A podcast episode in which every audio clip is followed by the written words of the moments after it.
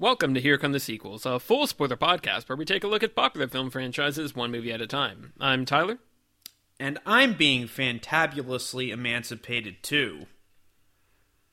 Just kidding, I'm stuck in my apartment like all the other schmucks. I mean, I'm Alex. Guys, I forgot to mention on the last episode that I wish Blade vaped. Um, so yeah. There's a part in the movie where they give him like a new rig, a way to like get his medicine. to for him to take his big boy vitamins and it's like a little mouth rig and I saw that and I was like, "Man, I hope Blade vapes." And he doesn't vape, so I guess um F or whatever. for Blade. I'm Britton and um uh, tonight we're talking about the Nanny Diaries. Correct. Um, we are revisiting the DC um, conglomerate. Um, the it's it's I think this is like the second Hell's Kitchen reference I've made in like five episodes, like the last five episodes. Um, but it really is like when you have a contestant who who like goes up to Gordon Ramsay, and just every time you know it's not going to go like you just know that they're going to get just screamed at and they're going yeah. to get voted off in like two episodes anyway. It's just like it's it's just it's checking in at, in the middle of everything being on fire and just like, hey, how are you guys doing? It's like, oh, you're still terrible. Okay, I see. Not that this movie is terrible, but just like the whole organization of Yeah. the universe is so wild. Every meal they've they've they've undercooked the chicken. What do you think they're gonna do tonight, boys? yeah, But it's also they keep not they keep changing the the way they're serving the chicken. They keep being like, no, no, no, no. Now we're gonna do like a teriyaki thing. Uh, We're not we're not doing teriyaki. No one cares about teriyaki. Instead, so the restaurant across the street, they did like a Hawaiian kind of feel. so we're gonna do that. Only we're just gonna put uh, we're just gonna cover the chicken with flowers and just like kind of throw it at you. there will be a single slice of pineapple served with the chicken. And they you they had a steel drum across the street, and so we're just gonna hit you with a steel drum. Not with the not with a stick for a, heel, a steel drum. The no, no, actual no, with steel the steel drum. And uh, also, we forgot to make chicken. Would you like this hot pocket? Hawaiian hot pocket. Um, It costs twenty dollars a month. yeah, yeah. So that's where we are. Um, I don't think any of us like. uh, uh, a movie. I think not we can. Yeah, no, this- but I think we can This, all. this this belies my enthusiasm for today's movie. Yes, I think we can all generally like acknowledge that they have recovered somewhat. they've um, recovered to the level of mediocrity. Yes. Well, um, in, in terms of you're looking at your last like you're looking at Aquaman, Birds of Prey, Yeah. Shazam, Wonder Woman, all in recent years. Oh, Obviously, yeah, Justice League yeah. is somewhere in the middle of that. We're not going to talk about it. Um, you know, for them, I mean, Joker's in there. I know that's not part of your universe. I don't know, but like they they've gotten to they've stabilized is what they've done. Um, I think that the less connected a DCEU movie is to the DCEU continuity, the better it is. yes, Shazam is the least connected, and it's the one I like probably the most, and is the most like cohesively functional. Yep. um, Um, so I, I, think there's that's a telling metric. Yes, and the I was going to say, um, We're talking about Birds of uh, Prey and the assassination of Jesse James by the coward Robert Ford. Yes. By the way, we're not clear. We haven't clarified. Uh, but yeah, I don't know. It's it's just fascinating to watch them like sort of eh, because like even Birds of Prey was reviewed relatively well, as we'll talk about in just a moment. Mm-hmm. Um, but like it also did not do great at the box office. I mean, it was R rated, so it was never going to be like gangbusters. But and I'm I'm glad that they made it R rated. I think that is better for it. But uh, yeah, I don't know. It's just it's it's weird, and it's weird that they just keep going. And I don't know what they're gonna take away. Like, I guess maybe they're just gonna keep doing these like uh, semi prestige things with, like they did with Joker. I don't know. They're in a weird place. Alex, what are the reviews for Bird Prey Love?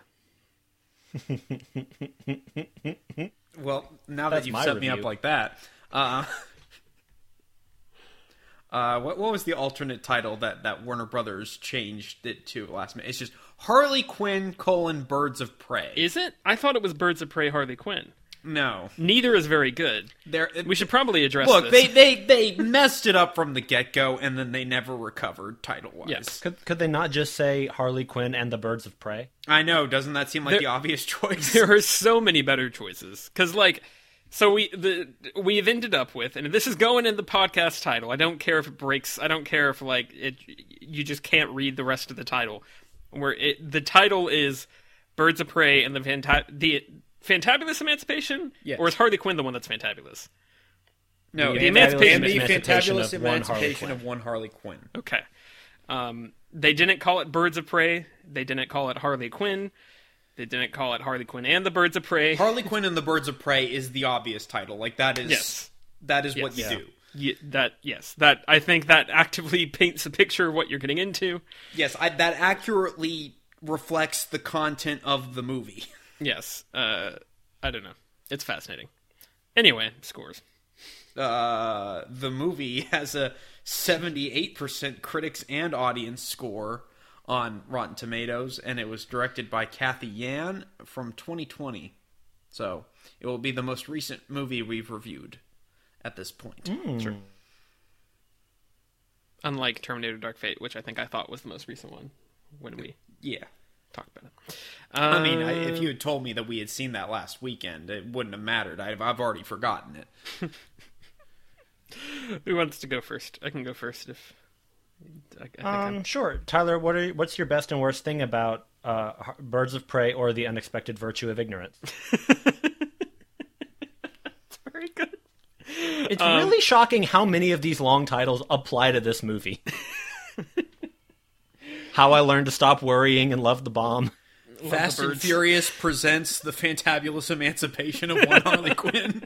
Look, on it, really and truly, if I if I had like a, a column and like a village voice, I could title my positive review "Birds of Prey: How I Learned to Stop Worrying and Love the Bomb."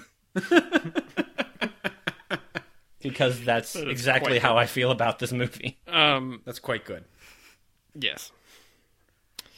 My best thing about this movie is that I think it's got a real entertaining, fun to watch style. Um, Yes. it's the action scenes are often very very good. They're creative, um, even when they miss, uh, which we'll we'll get into. There are things that action scenes that I think kind of fall flat in this movie, but even then they're still trying to do something that's very interesting, and at least I'm like, okay, I, I see, I like the concept here.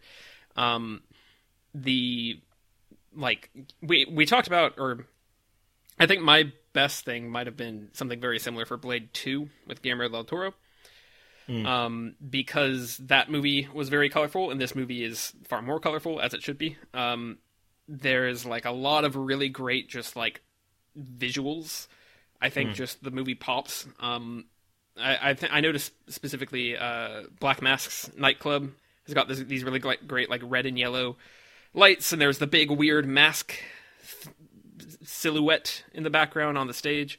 Um, everyone's got these crazy weird costumes uh, that look great and are weird and feel handpicked and aren't just like. I mean, I I think that the comparison, which will, will probably come up multiple times, would be Suicide Squad. Um, where Suicide Squad, you had a lot of like, oh, they're trying not to do, uh, you know, a, a straight up superhero costume, but also they have no idea what else to do. Um, this movie was much more oh here's here's a, a random outfit or costume or something that really shows off this character's personality they really did that with harley quinn and with black mask um yeah it's it, i think it's a very very visually rich movie um I agree. It's yeah it's just entertaining. And i think there's a lot of I, I, also the uh entire scene where harley quinn is uh invading the precinct police precinct. Yes. and she's got the like shotgun that shoots uh bean bags and confetti. And it's all crazy and insane. Um and then they follow There- there that are right literal- up with this uh great sequence and pouring water from the sprinklers and so like that adds a whole different look to it. I don't know. There's just a lot of really really cool poppy visuals in this movie. Um, There are there are literal bursts of color. yeah, and I'm sure I'll think of more as as we go along. But that was just like, if nothing else, the movie really really grabs my eye on that. Also, the fact that it opens with an animated short. It's just like, yeah, we're just we're just doing this.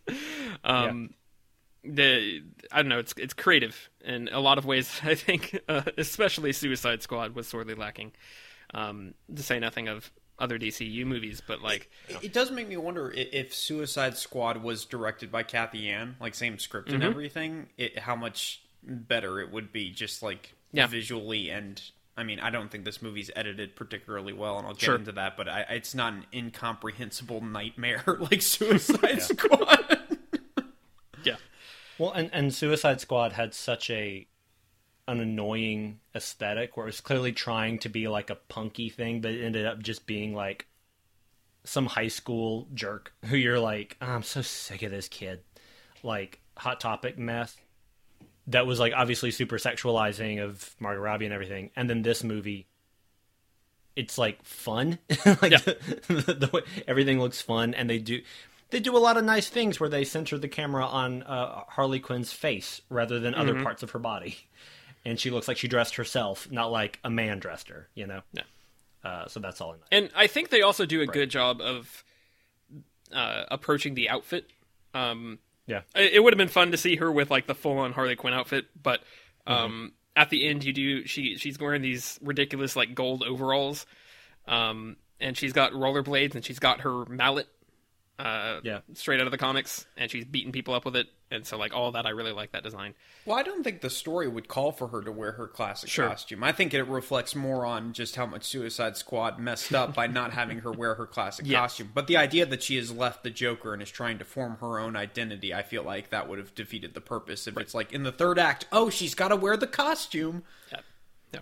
So, And there's I a nice a nice gag to it where she has a bulletproof vest that's decorated like it that she gives to Well, also, Renee Montoya. Well, also, I, I like the little touches where they reference Suicide Squad, but it's not like going overboard with it. Like um when when they're looking through the trunk and it's got the Daddy's Little Monster T-shirt, Yeah. and she's like, "Oh, don't put that on. It has sentimental value." I'm like, okay.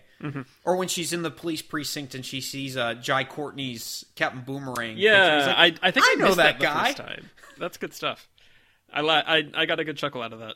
Um, yeah, I think that it does a good job of not completely disowning it while being like, let's just take a step back. let's and- sidestep it. yeah. Um, the I was gonna say, and, and the other thing about Suicide Squad is the the big uh, character shows up and their name pops, and they've got like all these this exposition that goes by way too fast to read. Um, Yeah. This movie does that so much better where she's it's constantly she's throwing uh, a name and it's all the same style. They've they've Yep. nailed down what that's supposed to look like and a name pops up over somebody that she wants to narrate about and then she might do a little silly drawing on them and she'll explain who they're what they're about. There'll be a silly gag like visual gag with the words or something like that um, like where she um, first when she does that with black mask it, it scrolls through all the different things that he has grievances and there are all these ridiculous uh, silly petty things um, and so yeah, I, I think that overall, just stylistically, it is uh, a much better achievement than many of the DCU movies, and especially Suicide Squad. Um, I do think that uh, the editing still needs a lot of work, and that leading into my worst thing, because uh, I think that with Suicide Squad, there is a lot of confusion as to like what was David Ayer's vision or what was edited in. Because I know that like I mean, if trailer, you go look at his if you go look at his Twitter now, like he's completely flipped his his uh I guess with all the Snyder cut stuff going on, he's just like, guys, I want the air cut. Do it, Yeah. do it, do it. Um, well, that's the interesting thing is that because the, the I think the rumors are that the trailer cutters, like the people who got to cut the trailer, and then that trailer got received really well by the public. oh, that's not they- a rumor. That's that's like fact. It's confirmed. They, actually they melded what they ended up doing. They melded a cut between Ayer and the trailer house's cut, and that's what the final product is. Yeah. And that's really interesting because I have much less confidence that the original Ayer cut of Suicide Squad is nearly as interesting as the original Snyder cut of Justice League. however, um, Cathy Yan, I believe, also uh, tweeted out like in response to David Ayer saying she knows Oh, how tweeted it feels like a bird. I get it. when he was talking about the editing and stuff. And I think that really, really comes up in the third act. So it's hard for me to know like what is coming from where. But specifically for me, the worst part was there's like a 10 minute segment of this movie where it just makes a lot of really weird choices uh, that I did not like and that felt very convenient and kind of just was like the movie hit a, a pothole and busted a tire and it got to the destination in the end and I was fine with with most of the stuff after that but it just completely changed the momentum of the movie and I think made the ending not land li- nearly as well as it could have um, and specifically I'm talking about there's a scene that starts with Harley Quinn and Cassandra Cain. Th- Is, is her name last name Cain in this? Did they Yes. actually ever say that? Okay. Um, that was a weird choice, but we can talk about that. Uh, they are sitting on the couch watching cartoons at night or whatever, and then there's beating on the door, and there's a policeman, and he's like, "Gotham Police, open up!" And they're like, "Oh no, we got to leave!" And so they like they they scramble and they start to I think go out the window or the fire escape, and then uh, some guy outside who I guess she had done something to earlier in the movie. I, I missed that. I was unable to.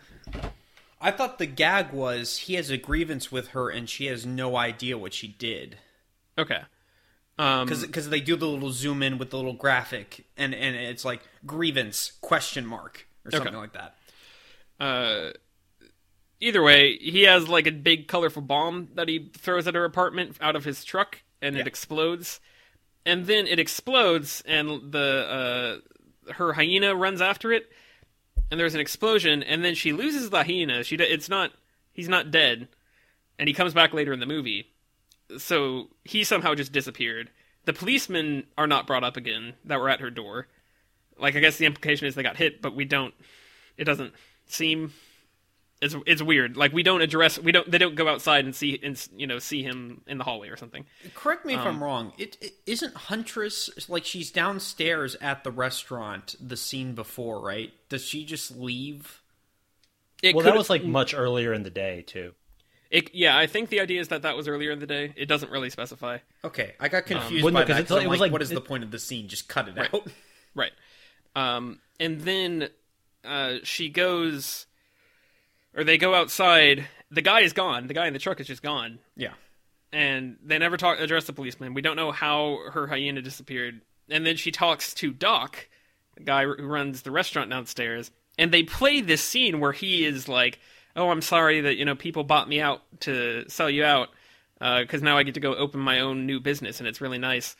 And they play this scene completely straight. Yeah. When it feels like that could be a very funny scene if it was like she's she's heartbroken over this uh, uh, guy who is like this kindly old man who's like, I'm sorry, I wanted to.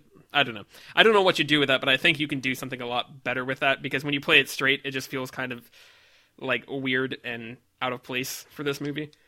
Um, I don't know. I thought that was weird, and then she decides to sell Cassandra Cain or trade Cassandra Cain to Roman Sionis, and then uh, somewhere in this mess, um, what is it? Oh, um, Black Canary sends a text to Renee Montoya saying, "Hey, we're going to meet to trade in the girl at this this theme park. Come meet us there." And this is how Victor Zsasz realizes that Black Canary betray is, has betrayed them, and Because he, he looks very careless with where she puts her, her phone. her phone is sitting there face up and he looks down and he sees it and she doesn't realize that he noticed it Yeah. and then he calls that's how he calls roman sionis and that's how he gets his army to come to the theme park instead of just like them doing the trade zsasz doing the trade um, and it's just like there's a series of really weird conveniences and character things um, that i don't think are really set up or paid off well enough for it to be there and i think that from that point when you get into the theme park stuff and and the action scenes that happen there and some of the character stuff that happens from that point on i think that's all okay. Um, and there's parts i genuinely really enjoy. But that particular thing just like was a real weird whiplash for me from the west, rest of the movie where there's just a lot of weird plot elements and contrivances and character turns and things that were used to get everyone in the position for the third act. And to me, it very much feels like that was a oh the studio didn't like the third act and you had to redo it. Um, Right.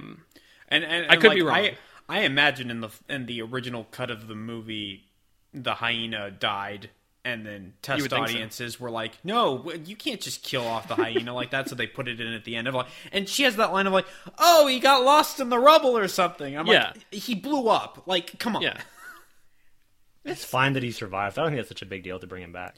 No, but No. when when when Tyler and I are noticing things where it's like, I feel like you guys reshot a lot of this stuff like that sticks out more. Like in a bubble, I it's think not I a mean, problem. it, it, I mean, it sticks out, but I don't think it's a problem. well to me to me basically it feels like there was supposed to be a time cut there. It feels like there was supposed to be like they wake up in the rubble um 30 minutes later and then or you Oh, know I it's in see, the middle I of the night or something like that and then they're like what happened? Oh my gosh like they got knocked out.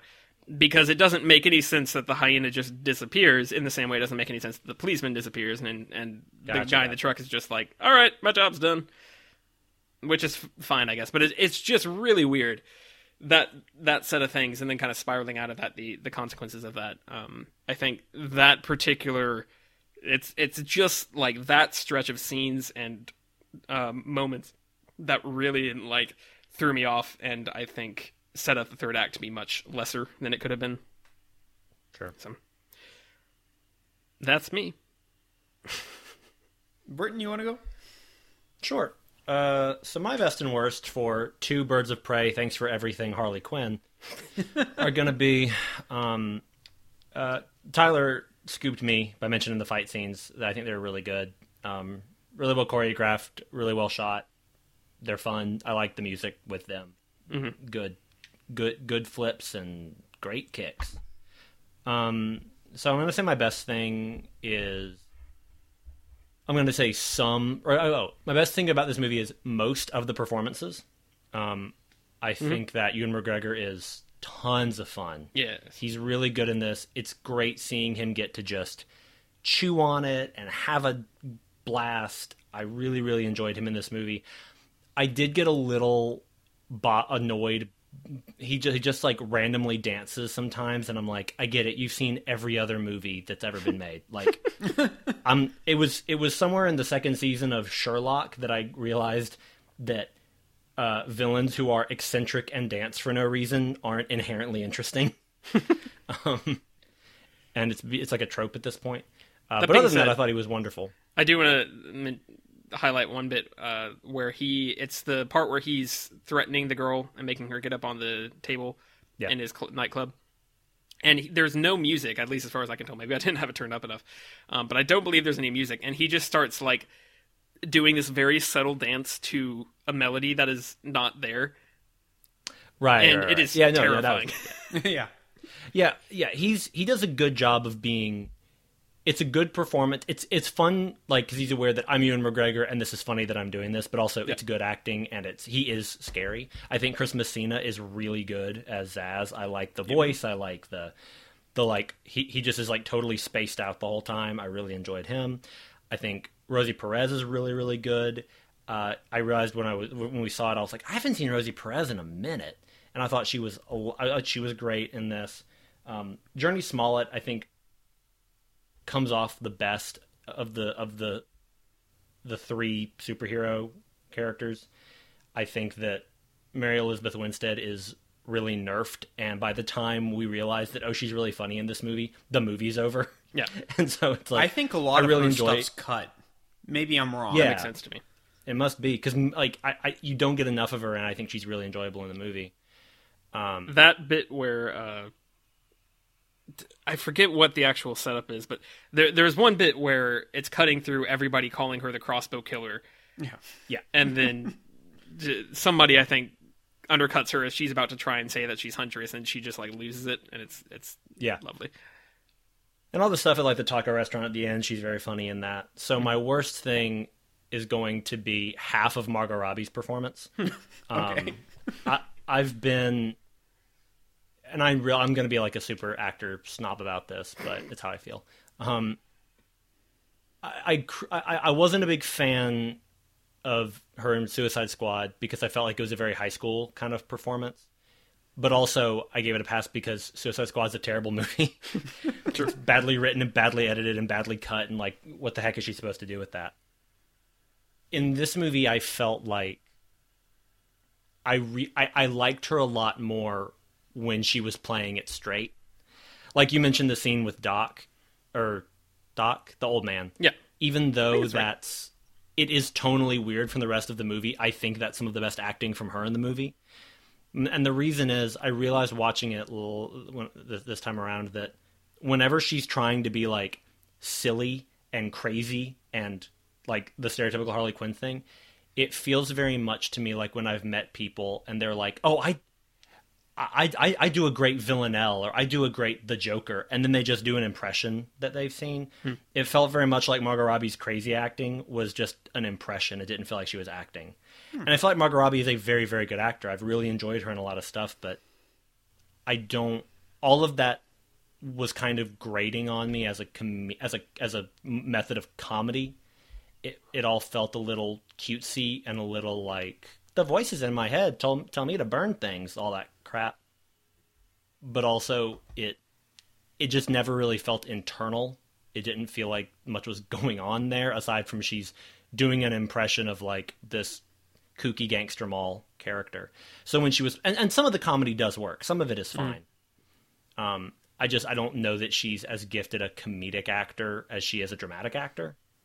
At least as evidenced in these two movies, neither of which are like perfect opportunities. And like I understand why so many people love her as Harley Quinn. And this may have more to do with my own uh, uh, sort of idea of Harley Quinn or something. But I, I, I really think it's just as as a performance I I had a really hard time buying into the times when she was supposed to be silly and crazy.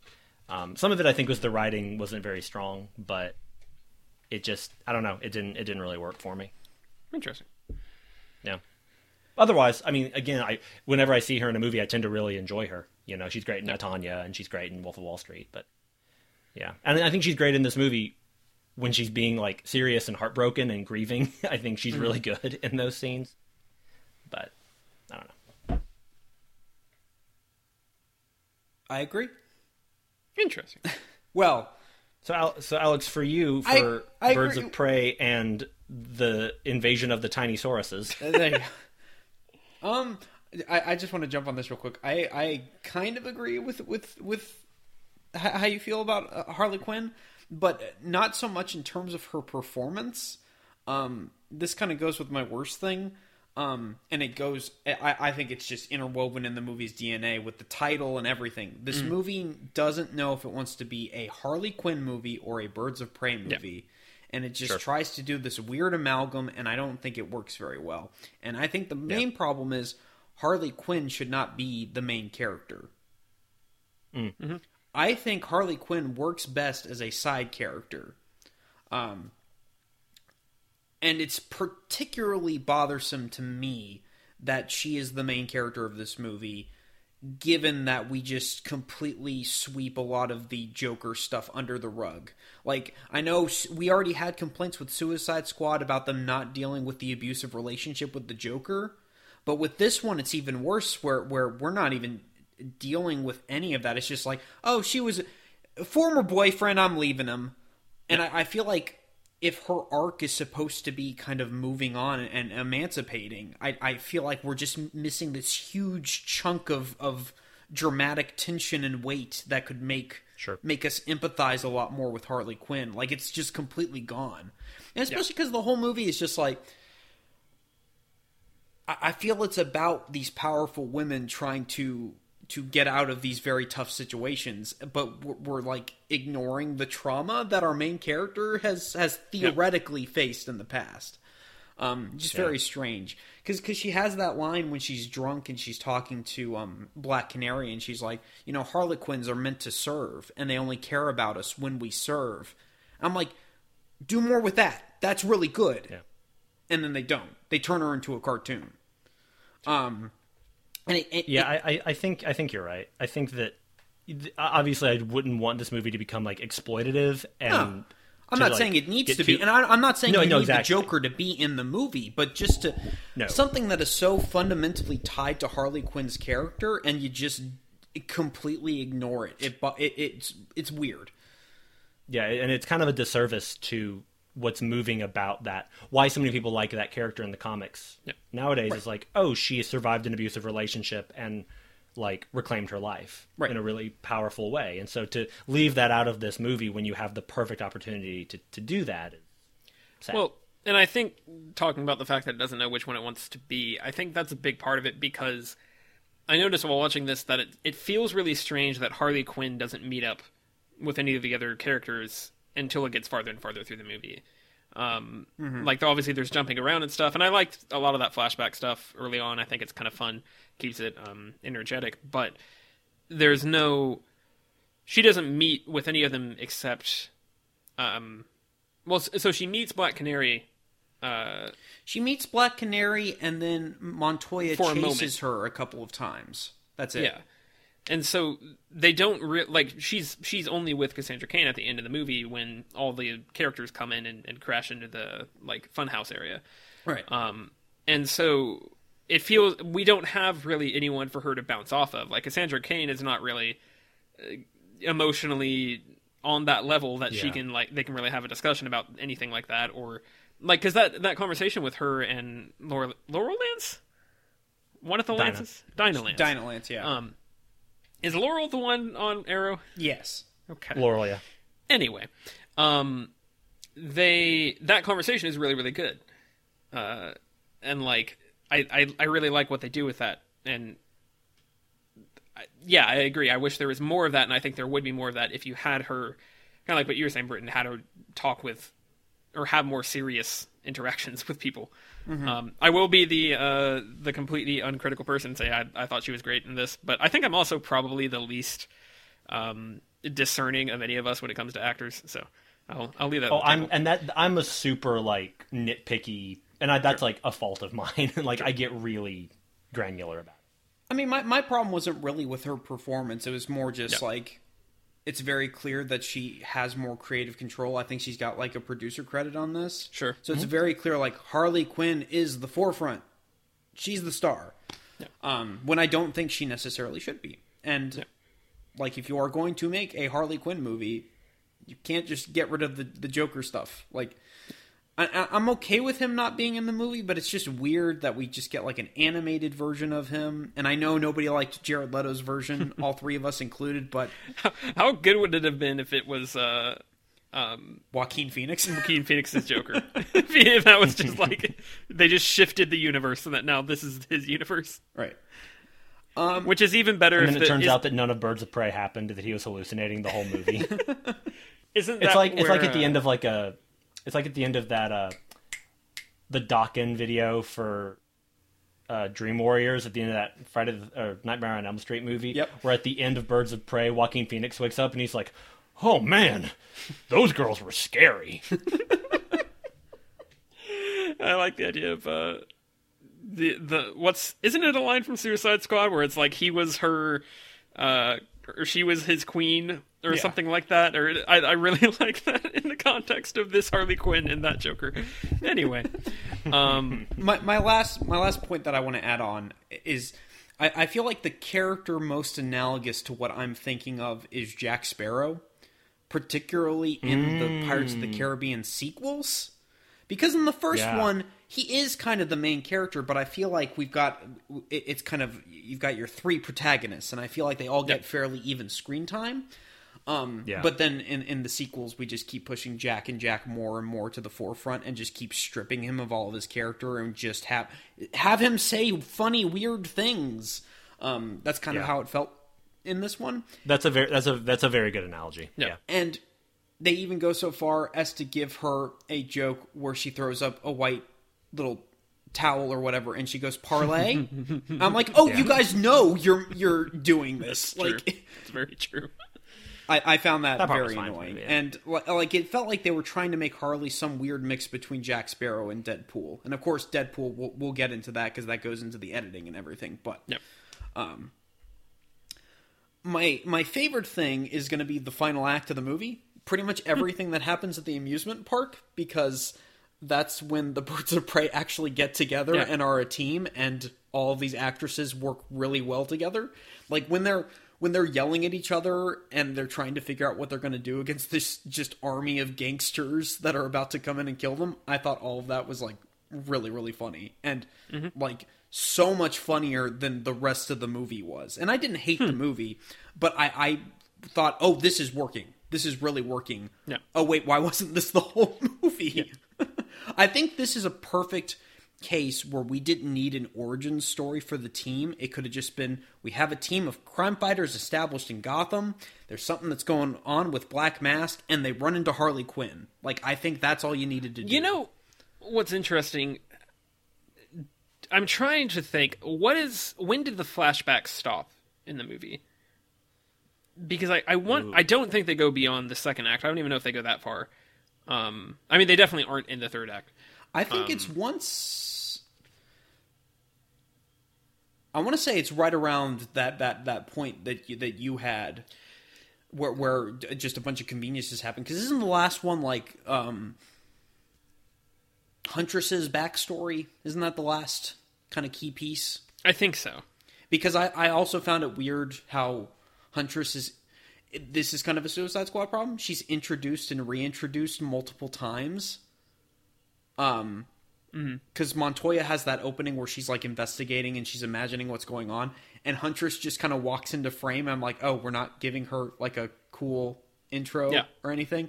But then she tries to shoot at Harley, I guess, but misses in that alleyway, and I'm like, oh, that's the the intro for Huntress. Wait, why wasn't that the actual intro?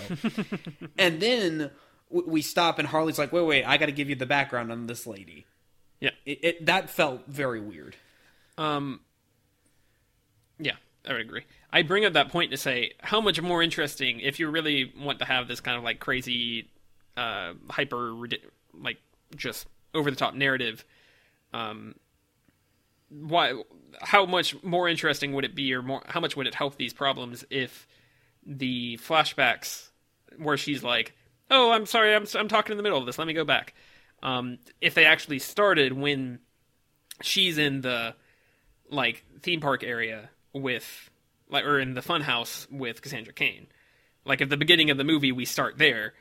And Well, also, then yeah. people can start showing up and she can start being like, "Oh, this is this lady. Okay, I got to I got to explain her." And then like you can have it all be built around that third act, which is also I think probably part of the problem with the fact that the third act seems to be kind of separate from the rest of the movie. Um Well, that's that's how the first Deadpool is structured. It's it's it's, it's flashbacks all centered around that highway fight, and they keep mm-hmm. cutting back to a single scene. This one is just all over the place. They're just like, and I guess Harley Quinn's crazy, so that can be kind of our motif and why we're Yeah. bouncing all over the place. But in terms of me being invested in trying to follow your plot, you're losing me a lot. I don't know. It's it's not a big deal, particularly because this movie's just trying to have fun. So all all the stuff that I'm saying isn't the biggest deal for this Yeah. type of movie. Like it's not. If if this were like, oh, we're taking this seriously, then I would. Sure. It would Right. be a lot more problematic, but it it, it it has it, its sense of fun, and like I said, I think the the final act, basically everything in the amusement park with with everyone kind of meeting, and then the big fight within the amusement park. I just loved all of it. Mm-hmm. I thought it was great. Yeah.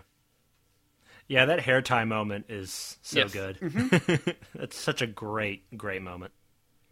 and that fight's a big one that I was kind of referring to in terms of, um, I like. I think I like the concept more than the execution, but I like the concept a lot. Um, I think that maybe when they started doing that, they might have realized it's a little more difficult to have these people like jumping and and rolling around on these obstacles because I feel like there's Yeah. not a ton of like energy to it at times. However, Harley Quinn is running around in rollerblades and she's got her big mallet and she's beating people up, and that's uh, all I Yeah. really needed.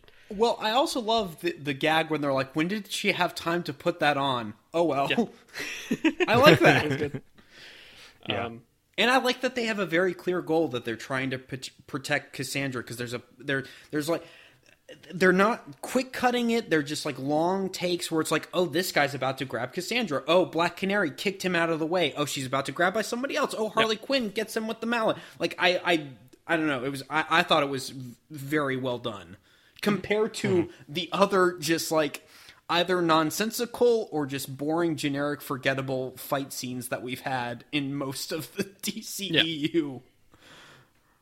This is Oh, I, I think this these these movies I think easily have the best fights in terms of inventiveness, in terms of the way they're shot. Yes. like, yeah. I think you these know, are I mean, eh, like yeah, even Shazam, which I really really like, is not the fights in that movie aren't particularly special. No. Yeah. Um, this movie, I, I would argue, has the most technically impressive, is how I'd describe it. I think, yes. um, just because so many of the other ones, either like if with your Aquaman, there's a really heavy CGI presence, obviously in that one. Um, there are good fights, I think, and and visually interesting ones, but this one really, like the actual structure of the fight, is so much more interesting. It's such a, a breath of fresh air in this uh, semi universe. Um, just like that, I mean, the entire sequence with her going into the police precinct, all the way through to the the end of that, Yeah. It's just this long, incre- I mean, they break it up a little bit in terms of where it happens in the movie, but I think it's like basically three separate fight scenes, and they're all just incredible. Uh, where she's she's whacking uh, the cops with her like taped uh, shotgun, like it's again the color. It's got all these weird patterns on it. It's not like oh, this is the Harley Quinn red and black painting pattern, it, but it's it does have colorful like stickers and stuff on it. Right. Um, and then we talked about the the water fight where she's, which is again really creative because it's she's like using their momentum against them to make them just slam onto this Yeah. ho- concrete ground and like she's swinging around the doors and everything. It, it feels like they're just very well thought out compared to the types of characters that that they are. Like mm-hmm. like Harley Quinn's just using a lot of acrobatic skills and she's flipping around and she's she's like you said using the the, the her, her uh, enemies uh, momentum against them whereas like Black Canary's just like more of a brawler so she's just like straight up kicking and punching people right in the face and Huntress is a lot more tactical and she's using all of her, her weapons and stuff like I don't know. It felt like there was just like a really solid amount of thought put into each of Yeah. the fight scenes. Yeah, definitely. And I, I even liked um, the the the fight where she's a, I, I, they look like bikers or something, but they play Black Betty, and she gets the like they accidentally shoot the uh, the cocaine, Yes. which I somehow did not catch that when we saw the movie the first time, and then she like she accidentally breathes it in and is like. "Zoonk." But then, and Black Betty starts playing. She starts messing him up. I thought that was all really fun Yes. and uh, yeah, and I really liked how they like in the hair time moment they incorporate a lot of like Dinah just starts kicking a lot, which is great because that's like Black Canary's whole thing. is She's great at kicking. Right. Um, yeah, no, yeah, you're right. Like there's actual thought, and it's all practical. Like it's, I, I, I think that we forget sometimes that like just human beings doing good stunts can be really Yes. fun movie making. Just just compare the final amusement park fight to to Batman, Wonder Woman, and Superman fighting Doomsday. Like, Oh, for sure, for I'd sure. rather not. I think one of the John Wick stunt guys helped with a lot of this. Or I, the bel- stunt I was thinking that as well. I believe you're correct on that. Um, yeah, which makes a lot it- of sense. It paid off. Yes. Uh, I, th- and that's uh, another thing, kind of in common with the John Wick series. Um, the movie. I don't know that the movie would have had to be R beyond language if it wasn't for the language. I guess is what I meant to say. Um, Even then, I thought the language was relatively tame. It did. It didn't. There's a- It didn't feel like quite like Logan, where it's like, oh, we need like an f bomb every other sentence. I think especially uh, Roman Sionis Yeah. uh, is is over the top and, and is hilarious uh, in a lot of those rants. Um, but the uh, the I mean, early on in the movie, she jumps off the like table and smashes the driver's legs. yeah. Um, Yeah. and then she does that the, the bit with where she has the bat uh, in that scene where she she ends up snorting cocaine out of the air. Um, she she hits one guy's leg as because he gets uh, he like tries to kick her and gets his leg stuck in a car door or in a car window. and she breaks one guy or breaks one leg the wrong way, and then she breaks the other leg the wrong way while Right. he's like, it's it's wonderful. It is Um, it is strange given Cathy Yan's tweet of like there there was apparently a lot of studio meddling, or Mm-hmm. at least we can kind of infer that. But they didn't change the R rating. That feels like Yeah. I, I think the movie could easily be edited so most of that stuff's out and it would hit a PG thirteen. And I'm just surprised that they didn't do that. Yeah. Maybe it's because Joker made a billion dollars. True, sure. Alex, you mentioned the the Logan comparison. I was thinking about that watching this movie and how I was impressed and also happy that the movie got the go ahead to be an R rated movie, but they didn't then take that over the top. Right. Like Yeah. it's very mature in how it handles being, and, and I like Logan a lot, but um, I know a lot of people are like the movie's great because you get to hear Charles do the F word, and it's like, well, okay, but also, um, it also why? means you get to have. It also means you get to have longer scenes where people discuss ideas because you're Yes. not worried about mar- uh, like merchandise. But with this movie, there is language, but the language never felt over the top. The like, for as over the top as this movie is, it never felt like. And I think the Deadpool movies drift a little too easily into the like sophomoric R, which granted that works for Deadpool. Sure. But I was I was happy that this movie wasn't like okay, quick, find a bunch of like really dirty jokes that we can't make in a PG thirteen movie just so we Yeah. have them in them. Like she, I mean, there there are dirty jokes and there are like, I don't know, but at, at no point did it feel. I don't know. Sophomoric is the best word I can think Yeah. of. So that was that was a, a relief. Agreed. There's a there's a bit where Harley Quinn she has a bat. She's walking up to a guy and a guy's walking up to her. She throws the bat, it hits the ground, it hits him in the face, and then it flips off. That and then was she grabs it. awesome. It's so good, so It's good. fantastic. Yeah, that that that was like her finishing move. um, we're talk, talking about the the style. I was thinking about this uh, yesterday. The MCU, um, by and large, It's much They worse do- than the DCU. It's I- such a I agree. terrible thing. I'm so sick of all these superhero movies. they just give you the same plot every time, packed up in a neat little box, and it's the same, and we're all just trained monkeys and enjoy them. That's nonsense. I don't think that. Um, I was know- impersonating a very unpleasant conversation. I You know, you know what this movie was missing? Giant blue laser in the sky for the third I act. agree. That's Thank you. Mm. giant CGI. Where, you know, why didn't they CGI the Black Mask? Why Yeah. didn't they do that? Why didn't he fall just- into Ace Chemicals and turn into giant Black Mask's Doomsday? Where is my where's my my Roman Doomsday? That's that's that's the Yan cut. I was waiting for there to be an army of Apocasionis. things. For there to be an army of things they had to either keep out of a portal or get into a portal. right. Um, but no, the, the- I was thinking about this, and by and large, the MCU is doing pretty base level interpretations of the characters, and I don't mean that as a as an insult, but mm-hmm. like because for most of those characters, it's the first time they've had a movie of this size, so they're like, we're just gonna do Thor. He looks like Thor, and he's Yeah. Thor. We're gonna do Doctor Strange. This is Doctor. If and that's why those movies are so beloved is because people who grew up reading these books are like, oh great, I got to see Captain America, and he's acting like Captain America. Mm-hmm. And even a character like Spider Man, they made him younger, but they didn't. They don't have this like crazy new take on the character. But the DCEU, because they got started by, and there's been forty, you know, freaking Batmans in the world. They were like, okay, we got to do a different version of Batman. We got to do a different version of Superman. But what that means is because they made, and without actually commenting on the decisions that they made with those characters, now the whole rest of the universe has to fit into that aesthetic. yeah.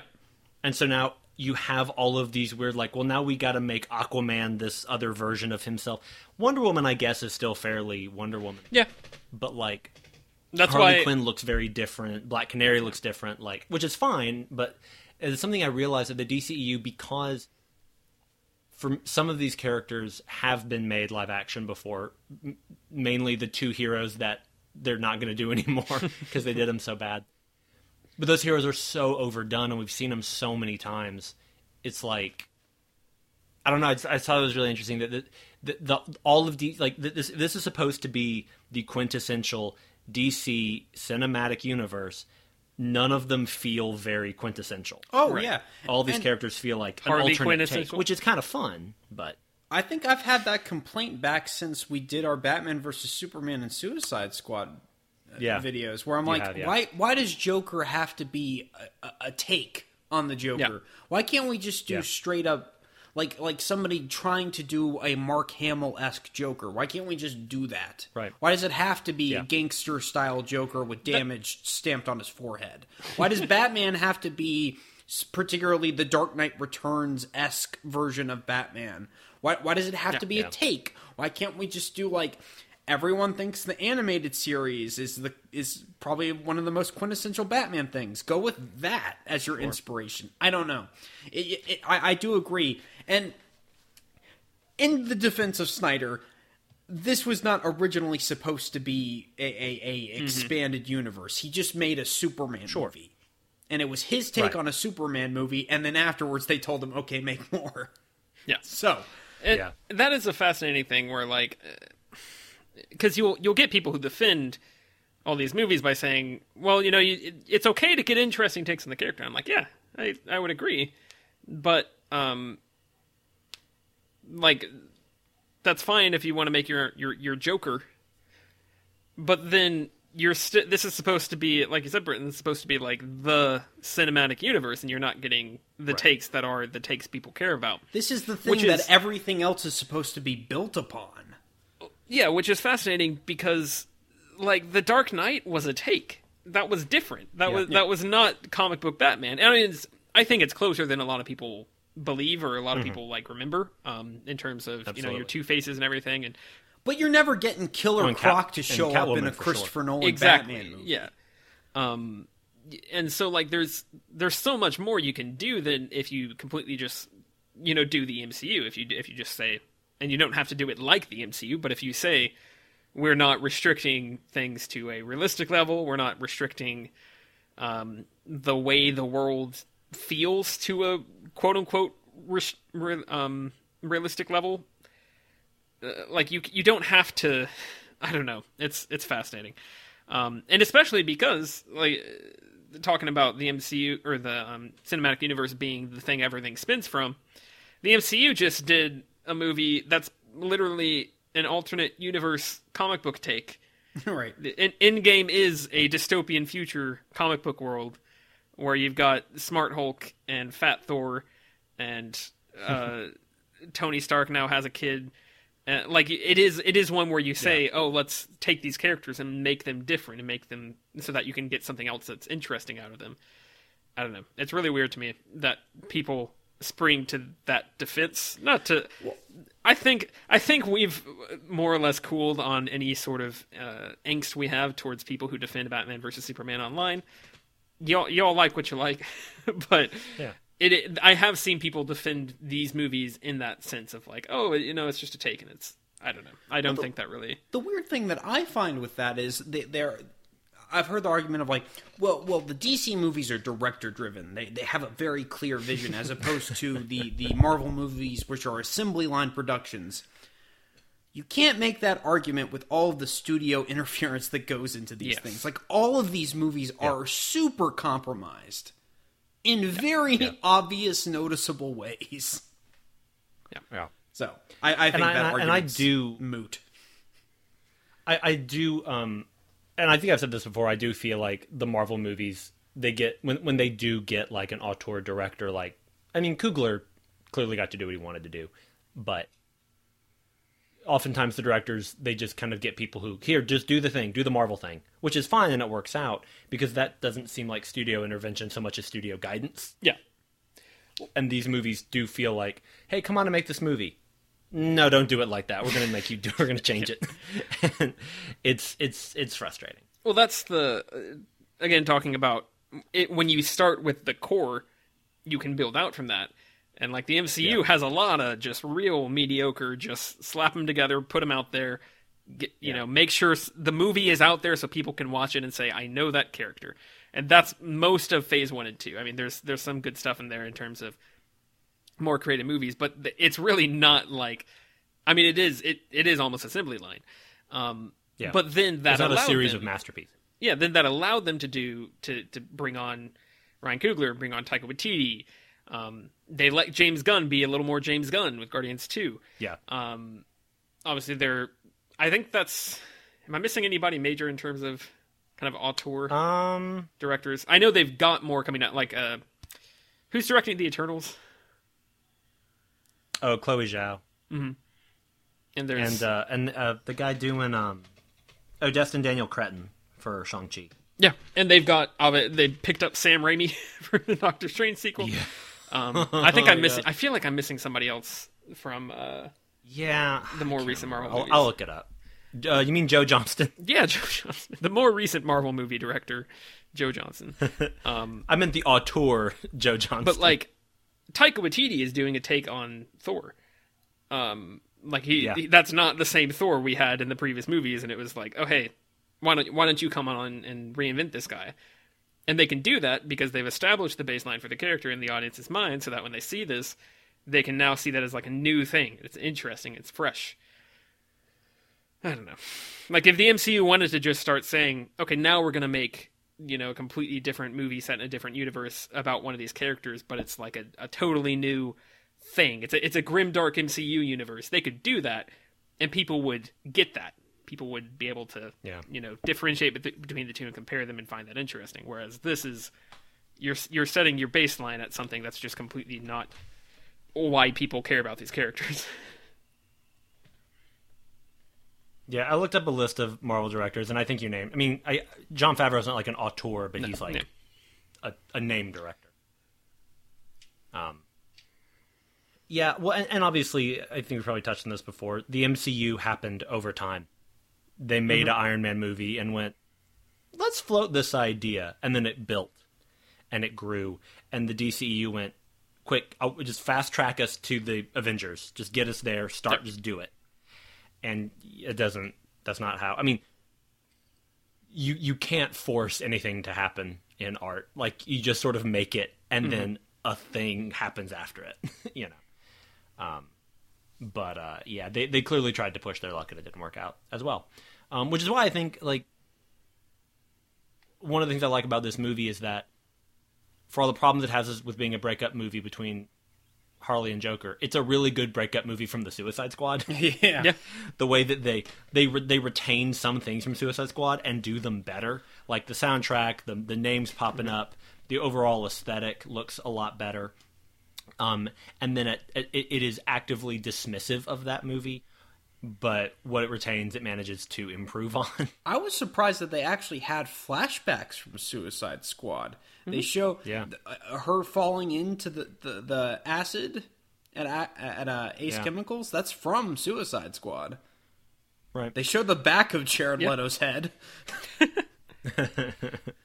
Also, this movie has the the the stones, the the wherewithal to actually go through with putting uh, your slowed down pop song over a dreary sequence uh, in the movie, Yeah. and not just in the trailer. You get um, That's hit me with your best shot, and it's this this slowed down like very similar to the come together they played over the Justice League trailer. Yeah. Um, but it's in and the I movie, started a and joke I was like, for Suicide Squad. yeah, and I was like, I respect that. I'm here for it. I thought they played quite a a few pop songs, and there were a couple times where where it was like mid scene they switched from one song to another. But I, Yeah. for some reason, I found it less grating than than with like Suicide Squad. Yeah. I think part of It it is didn't that feel it didn't feel as like invasive. It felt like, oh, okay, this is the music accompanying the scene. Well, And it- also, it's probably just less obvious song choices. That probably helps quite a bit too. Yes. Yeah. Uh, it's it's less obvious, and I think that it they play music for most of the movie. Yeah. I, I feel Uh-huh. like, um, maybe that's just the impression after seeing it, and if I watch it again, I'd realize that's not correct. But I, does this movie have a score? Surely it does. I think it does. I don't know. Imagine. I don't know who did it. I need to check that. Um, but the uh, it feels like it, there's constantly music there, and so you get Yeah. used to it, and they let you hear the entire song, and they sync up the songs to what's happening in the movie in a way that's not completely just like boring, like in Suicide Squad. I, there's a really interesting One- video from uh, it's it's a YouTube video from a guy named Sideways, I believe um, who Alex introduced me to for a movie uh, we might be doing next week, um, and uh, he has a video talking about how Guardians and Suicide Squad using pop music can be very dangerous to do as like trying to make your movie something that the, the person can experience because if you have an association with a song that's in a movie something completely like unrelated that can change how you like what you think of when you see that movie. It can change if you can take it seriously and, and all that stuff. And i think guardians generally still works because it's such a specific selection of songs and it's like you might recognize some um, but by and large Yeah. it's from a very particular era and manages to very much handpick them. Whereas this i think is maybe a little closer to the suicide squad level i think sometimes it's Sure. it, it plays like ver kind of obvious or more popular songs um but it, it is definitely much easier to get through than Suicide Squad in terms of the soundtrack and not just being like, why are you playing this song? Uh, like, uh, what's the what's the one they play when they go to the prison in New Orleans? House of Oh, the, House Rising, of the Sun. Rising Sun. Yes. Um, I I still remember watching Suicide Squad in theaters and just being like, why? What? What are you? Yeah. What do you think you're doing here? When when uh Yeah, I when Amanda Waller shows up for that that dinner with the government guys and it started playing "Sympathy for the Devil," I went, "Oh, we're in trouble." yeah, it's like um, Flight has a similar situation, um, which is a I like a movie I like. Um, yeah, but like in this one, you don't hear Barracuda and think, "Oh, this is like an amusement park fight scene song," and and you don't watch that scene and go, "Oh, you should play Barracuda over Yeah. this," but it works. Yeah. Uh, kind of like Immigrant Song in Thor Ragnarok. Like that's Yes. such a good sting. Yes. Right. And that also works because they use it two or th- two times, twice or thrice. Is it just twice? I think they just use it twice in Ragnarok. Yeah. Just twice. Okay. But that becomes like it's like I, maybe I guess it's not like a theme because they only used it twice. But you know what I'm saying? Yeah. Like it's it's it, it doesn't feel anymore like oh just use this song now. It's it's a it's a it's a thing. Yeah. Um, talking about setting up and paying off, I do want to mention the scene in the middle of the movie where Harley Quinn gets slapped by Roman Sionis, and then she goes into this like fever dream. I have that's like that a in my crazy notes. dance. And I like Yes. that scene a lot. I think that's insane and weird, and I want more of it. But they It's only do it awesome. once, and I, it's I, very. I think I can explain why that's in the movie. Uh, because reshoots and there's originally supposed to be a lot more of that, and they said I would cut think that so. out. That's my hope. Possibly, but also because I, I realized watching it this time, oh, this is a reference to Moulin Rouge. Because in in Moulin Rouge, starring Ewan McGregor, uh, Nicole Kidman does a Diamonds Are a Girl's Best Friend song or performance, and there's a lot of crazy edits and cuts and spinning around and Wow. everything. I completely did not make So that it's connection. it's it is an homage to I think one of probably one of my favorite Ewan McGregor movies. That makes sense. I still, I still think Yeah. it would have worked if they'd done more, like other songs. That is Where No, I, I agree. Like, I would have loved if that had been a that is such like a sideways excuse for having that in this movie, though. That's Well, okay, I, I'm not. I'm not saying that's a justification. Maybe, maybe I shouldn't have phrased it that way. I'm not saying maybe that's not the reason why they do have that at all. I mean, it could if be. That if that were the reason, I would not be surprised. right, but I guess I'm saying if if if there were more than one of those, Yeah. it would explain why they chose that song Yeah, and to do it that way I- because it is. It was like, oh, this is so clearly a Moulin Rouge. I thing. think you're 100 percent right that that's how that part of at least how that made it into the movie. I don't know yeah. beyond that if there was more. I I hope there was more, and I would have liked to see more. I think it would Release have the Yan cut. release the Yan cut. See, if if Um, if there are more musical sequences in this movie, then yes, we need the Yan Release cut. the Yan cut. today. Just do it. seriously, I'm I would, far more interested. one interested day we will in get a superhero musical. what is probably mildly improved uh, full Yan vision than I am the full Ayer vision because I just Yeah. I wonder what would happen. I somehow feel like that version is going to be a lot meaner, yeah. yeah. Just a lot And more mean spirited. uh, uh, yeah. and Michael Pena is going to be dead at the end, and you're like, but why, David? Why? I, I do wonder if it would be more effective to move that and put it at the beginning of the movie, almost like just pr- before the Warner Brothers logo or whatever, just like as a weird start. Almost Sure. like how in, at the beginning of Shaun of the Dead, don't they just like have a bunch of very mundane dialogue that spoils the rest of the movie? like it's very subtle in terms of like we're going here. This I will have happen. not this seen will it. I have to say. I think that happens in been that, and I'm time. wondering if they because there's a lot of like interpretation of what's going on in the plot. Like there's Mm-hmm. obviously talking about a diamond, diamond's the MacGuffin, and then Black Black Mask shows up, and it's it's all bright and cheerful, and then he starts shooting up everything, and it gets very violent. Like I wonder, the placement of it just is very weird. Yeah, and, and Yeah. yeah. Yeah, I, I agree. Yeah. Um. Speaking of which, how did y'all feel about the diamond? And and do you do you know the alleged story of what it was supposed to be originally? I think you might have told me, but I can't remember. I, yeah, same. Oh, it was a it was like a picture, right? It was like nude pics of Black Mask, apparently, but Cathy Yan has has denied that. Hmm. Fascinating. I think that's dumb, but at the same time, it's much. The stakes are much more personal for Black Mask. it also fits the tone. Yeah. you know, it's just like this really silly thing. yeah. I don't know. That I don't know. interesting. I like when I when I first heard that that was potentially what was going to happen because like apparently test audiences thought that was just the worst, so that's why they changed it. Apparently, now once again, Cathy Yan has denied that. Um, so who knows?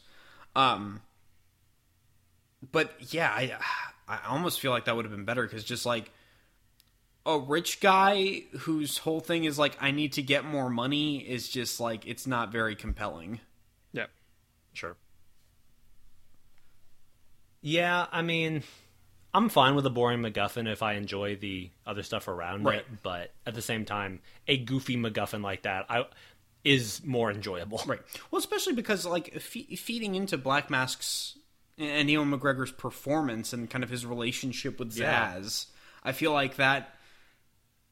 I don't know that that just reflects his character a lot better. Mm-hmm. Yeah.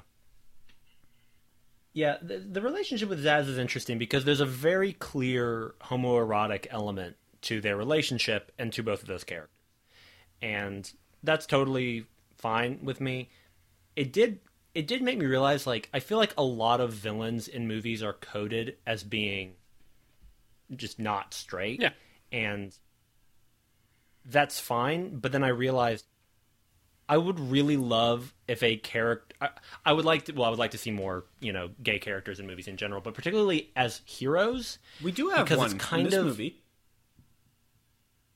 Montoya's a lesbian. Oh yeah, Renee, Montoya. Right, right. I guess what I mean is like w- we see so often like men who are acting like in this stereotypical way, and they're often villains. And it's like I don't, I, I do not think the movies often intend this, but it's like, well, gay men aren't always villains, Right. you know.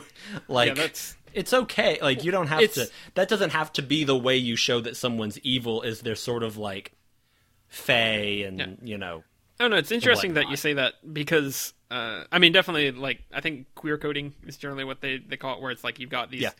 um, villains that I, I mean it, ha- it happens a lot with like movies from the 80s and 90s.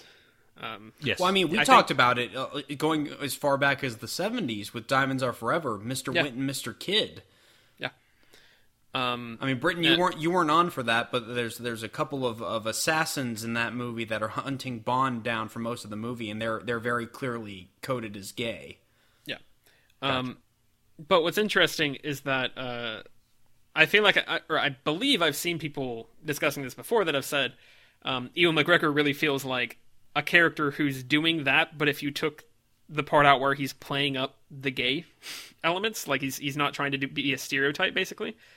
Um, Because I feel like in his, per- I mean, obviously there's like dialogue and interactions between him and Zsasz Yeah. um, to imply that, but his actual like performance does not have a lot to it that is like, oh, we're really trying to make him be this this stereotypical um, gay villain, and so Sure. I thought that was interesting. Um, I definitely That's true, and and I also don't want to give in to social program and be like, hmm, a man is acting a certain way. That probably means he's gay. Right. As somebody who has spent the 31 years he's been alive on this earth being mistaken for gay because of the way I behave, I don't want to continue to give into stereotypes. It's not offensive. It's just I don't want to be. Right. I, I don't want to fall into that trap. Yeah. Yeah, I liked his performance. Uh, the the scene where where him Yeah, and uh, I think he's Zsasz are, fantastic. are executing the, that mob family was Sure. horrifying Yeah. and funny at the same time. That's a, a great introduction for him. yeah, And Ewan McGregor is somebody who very often gets cast to be Ewan McGregor. Like he does, we, he doesn't get to stretch very often, Yeah. at least nowadays. And so, which is why I liked The Impossible so much mm-hmm. for him, at, at least in terms of his performance, because he's. It's like watching Hanks and Captain Phillips. Like it's a totally different side of him. Right. And so watching him in this, getting to really like ham it up and play it up, I found like, oh, good. Like people are willing to like give Ewan McGregor like room to play Yeah. and, and do stuff. he's a really fun actor when he gets to to play. I think he's the best villain that we've had in, in the DCEU. Oh, easily. Like, Easy. and You now I'm said just that- thinking Michael Shannon's just missing some weird dancing in Man of Steel. That's that's the missing element. You said that, and I cert- my my brain immediately like went to look for okay, like who who would I compare him to? And I could not think of anybody. Yeah. I didn't. My no Right. one came to I'm mind like, in terms. I of liked these Patrick movies. Wilson okay in Aquaman, but I'm not. I'm not giving him an Oscar. Yeah, Yeah. And I liked the trench monsters in that more anyway. yeah, good point. I um I do like the mental image of Superman having Zod in a headlock and Zod just starts doing the hand jive. One final dance. Fun fact, um, and this actually might explain a lot about uh, the words, the soundtrack. Um, he, the words composer, uh, is Daniel Pemberton, and he also worked on Spider-Man Into the Spider-Verse, among other things. Oh. So like, that that clicks for me. Speak, There were there were several um, musicians involved on Spider-Man, but still, that makes sense. Yeah, Sp- Spider Verse is another movie that uses its soundtrack expertly. Yep. Like that is a fantastic au- audio experience. Yes. Also, Steve Jobs. You know, Yeah, there you go. Yeah. Interesting. Um. Yeah, I love that. I love when they play Spirit in the Sky during uh, Steve Jobs.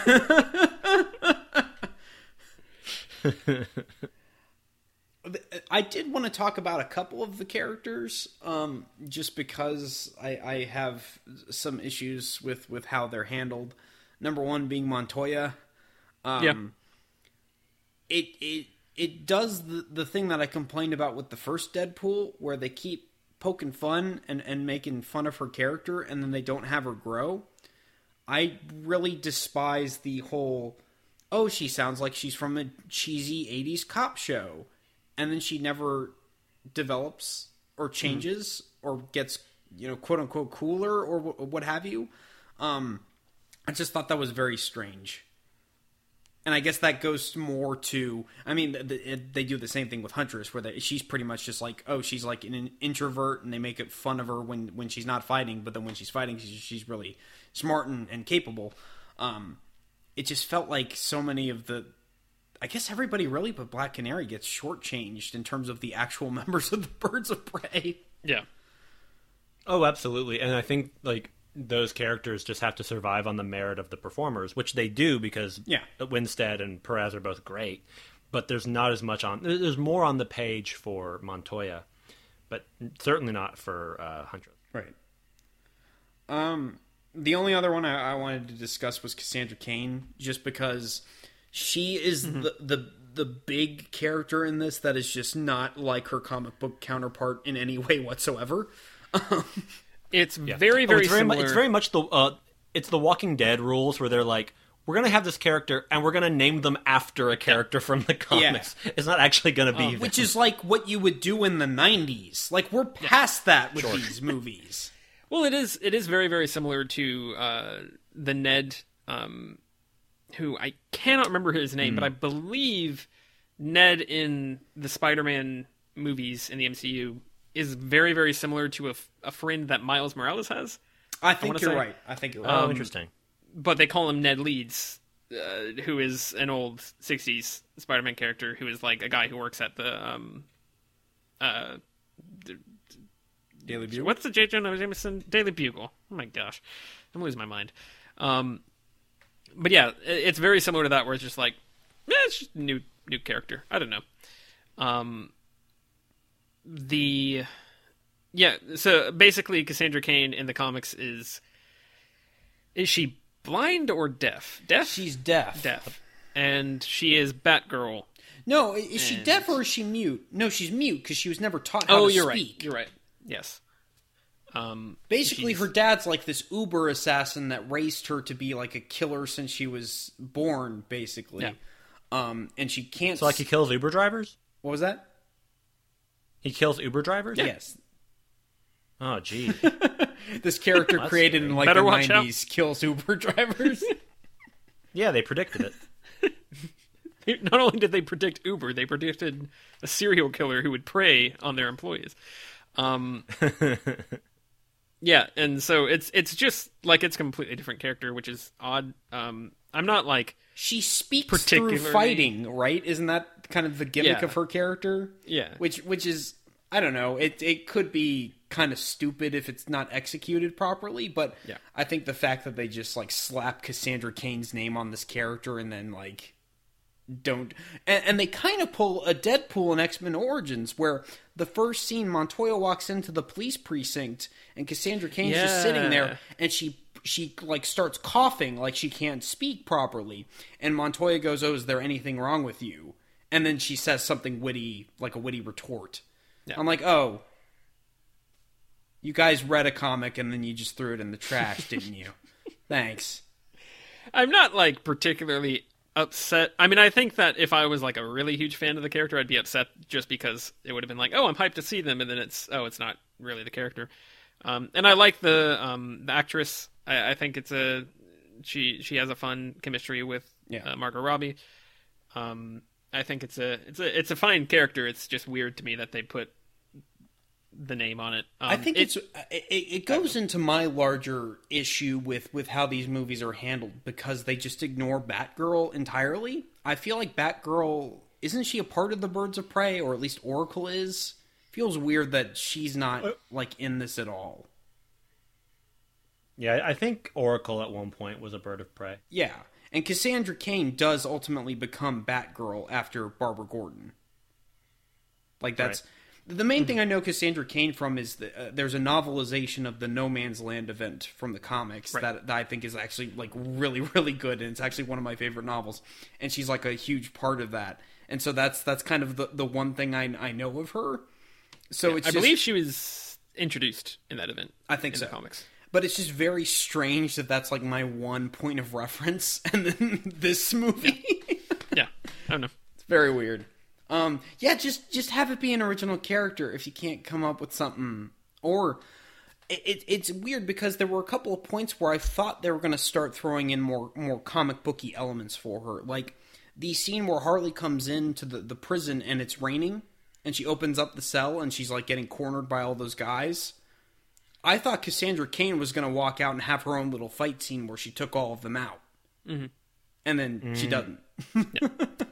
I, I, I do want to say as a disclaimer, people say the oh, just create your own character a lot of the time when um they're referring to things like you know Sam Wilson becoming Captain America, and it's like, well, the you know, it's more complicated than that because you're trying to uh, talk about like the brand of the character and Yeah, and I mean, you you, are you are there. right with the the Ned example. Like I, I am exaggerating a little bit, 'cause But- I, I do, I do like this character in this movie. I just like I, I don't like that you just like we're, like now we will never get a Cassandra Cain like character in this set of movies at least. my my point is that I think people use that line a lot in order to like disparage attempts to bring uh, minority characters in comics into the limelight. In this case, I that's not that's not what we're we're coming from. It's just like Right. it's kind of weird that it's an original character and you've given them another character's name. Not a huge deal, but just kind of strange. Uh, the actress who plays her, Ella Jay Basco, apparently her godfather is Dante Basco, voice of Zuko on Avatar. pretty look at neat. which is pretty cool. Um, I, I just have a, a, a few notes left. I did have Oh, a trusty list of misgivings on this one, but we went through most of the points. Um, I think this movie, I think it does a decent job, uh, as we've established, of kind of separating itself from the other DC movies. But the whole time I was going, "Where is Batman during all of this?" Ace Chemicals just blows up and no Batman.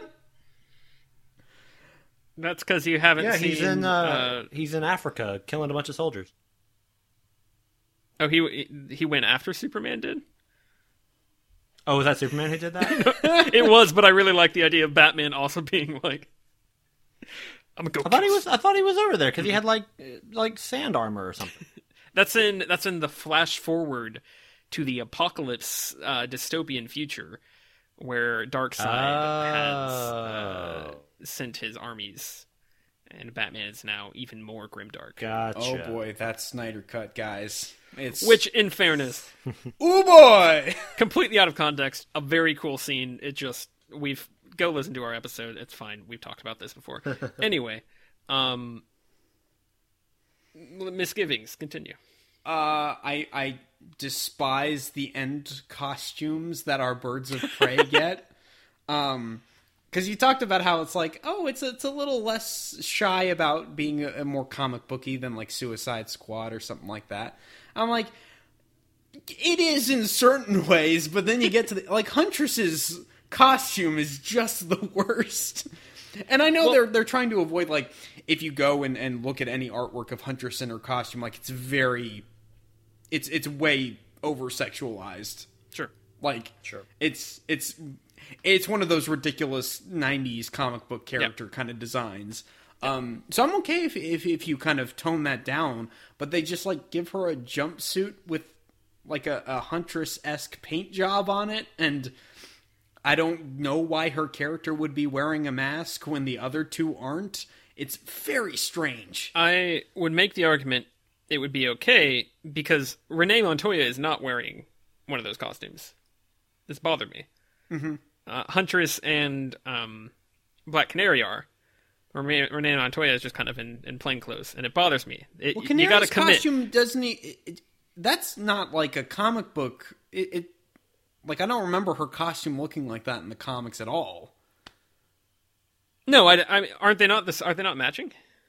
Oh, is that is that the idea they're trying to get matching? That's what I. I thought that's what it was. I Okay. thought I could be wrong, but I thought that's what I noticed. Who all is on? Is it just the three of them on the team? Is it's there just the one? three of them, Is which this is three of them? Yeah. It's weird. I believe it's the three of them, but Renee Montoya is not wearing a costume, and I'm like, no, you you, you got to have the squad, and then if it looks dumb, you can you can really play into that, and that that's fine. But They should all just be wearing the X Men leather suits. That's Sure. what we're trying to. they say. should all be wearing the suits from the end of one of the X Men movies that they revealed but never used. Apocalypse. I'm pretty sure they did it before though. Um, the last thing I just wanted to point out was that the screenwriter for this movie is the same screenwriter of Bumblebee, so that I think that explains a lot of my misgivings with the movie and why you guys enjoyed it more than me. I did also want to mention her other writing credits because she's got two others.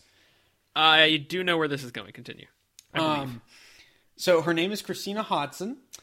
Uh, her first uh, screenwriting credit, according to Rotten Tomatoes, is the nine percent rated "Shut In," maybe I don't. starring where Ni- Naomi Oh, Watts. okay. Apparently, it's it's like a, the, that. one of those really low budget horror films. I think think uh, uh, who's the the kid from Room? Something Tremblay, Jacob Tremblay. Oh, Jacob Tremblay. yes. Um, also of the hit The Predator.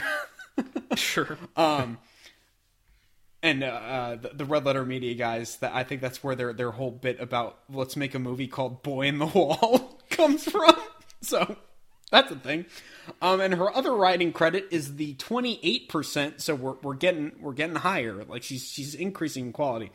Uh, Unforgettable, which I believe is like a schlock romance wow. thriller type deal. Sure, sure. Flophouse uh, did an episode. Yeah. And then she did Bumblebee and Birds of Prey.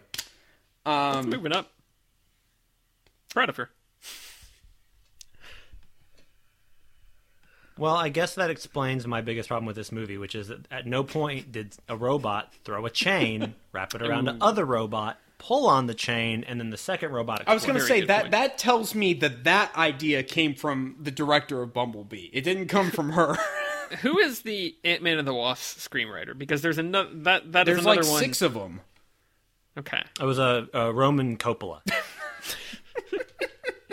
I just know there. I thought that that's where that was going because I know that there's some screenwriter that we've talked about where there's been multiple movies that you, Alex, have just completely just not connected with.